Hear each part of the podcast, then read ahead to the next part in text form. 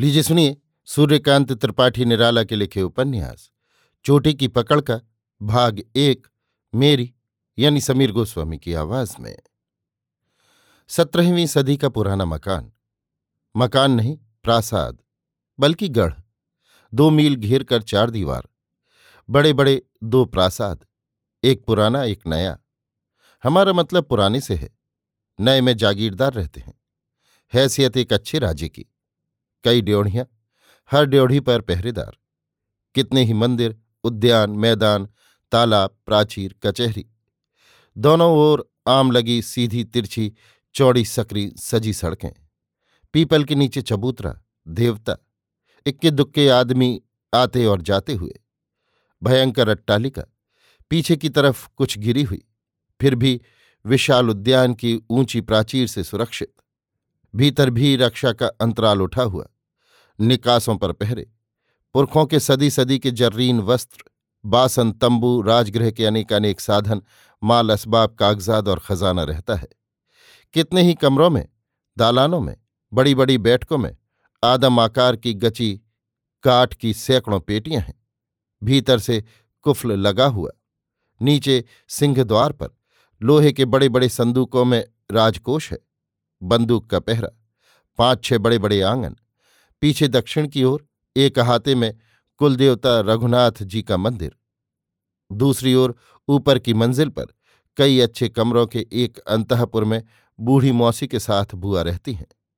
बड़ी बड़ी खिड़कियाँ, प्राकार, उद्यान और सरोवर दिखते हैं।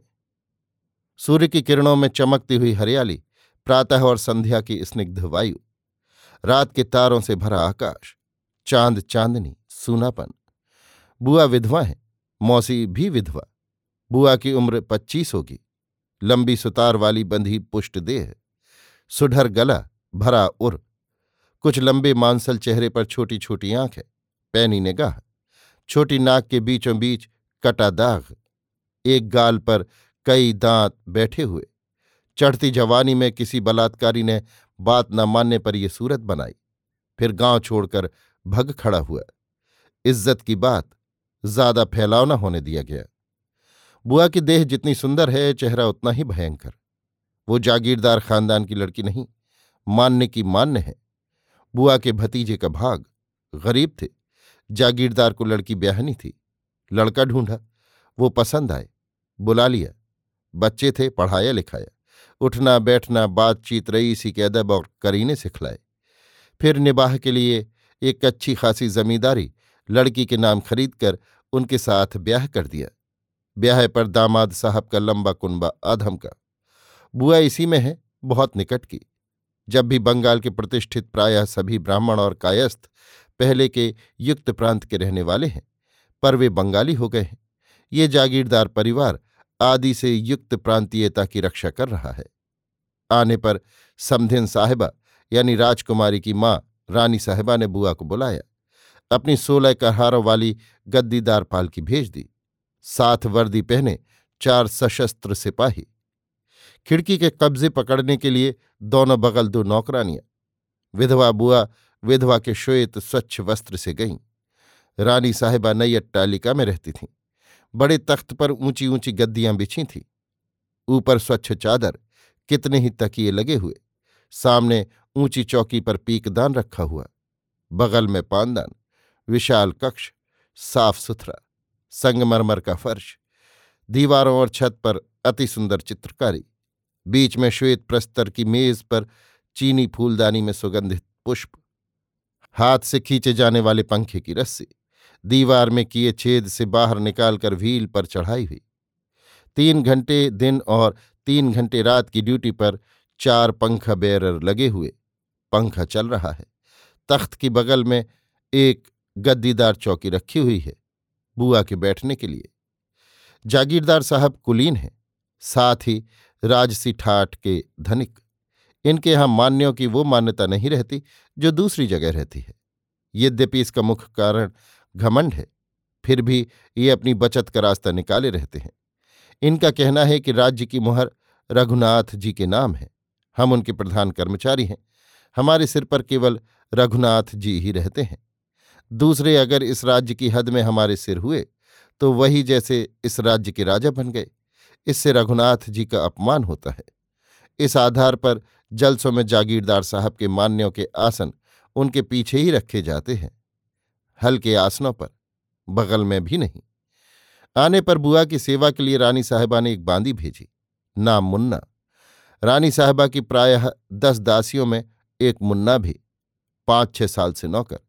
हाल का ब्याह खातिरदारी कसरत पर और कुछ इस उद्देश्य से भी कि ऐसा दूसरा नहीं कर सकता। इतना सुख कहीं भी नहीं। मुन्ना की उतनी ही उम्र है जितनी बुआ की। उतनी ऊँची नहीं, पर नाटी भी नहीं।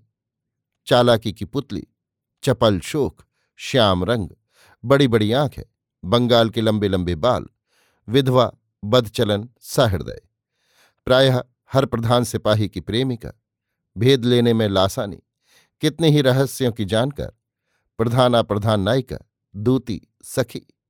रानी साहिबा ने जब जब रंडी रखने के जवाब में पति को प्रेमी चुनकर झुकाया, तब तब मुन्ना ने प्रधान दूती का पाठ अदा किया। उसी से रानी साहिबा को खबर मिली, बुआ की नाक कटी है, गाल पर दांतों के दाग हैं। अनुगामनी सहचरी बनाने का इतना साधन काफ़ी है। रानी साहिबा ने समधिन को बुलाया। मुन्ना की जबान बंगला है। असल में इसका नाम है मोना या मनोरमा। बुआ इलाहाबाद की ठेठ देहाती बोलती हैं। मुन्ना ने अपनी सरल सुबोध बंगला में रानी साहिबा से मिलने के करीने कई दफे समझाए, पर बुआ की समझ में कुछ न आया। फिर बुआ की मान्य के मान्य के संबंध में युक्त प्रांत की बंधी धारणा थी। उसमें परिवर्तन हिंदूपन से हाथ धोना था। मुन्ना के सश्रद्ध रानी साहबा के उच्चारण से बुआ अपने बड़प्पन को दबाकर खामोश रह जाती थी। सोचती थी, धर्म के अनुसार रानी साहबा में और मुन्ना में उनके समक्ष कौन सा फ़र्क है? जो काम उनके लिए मुन्ना करती है, वही रानी साहबा भी पुण्य के ससंचय के लिए कर सकती हैं।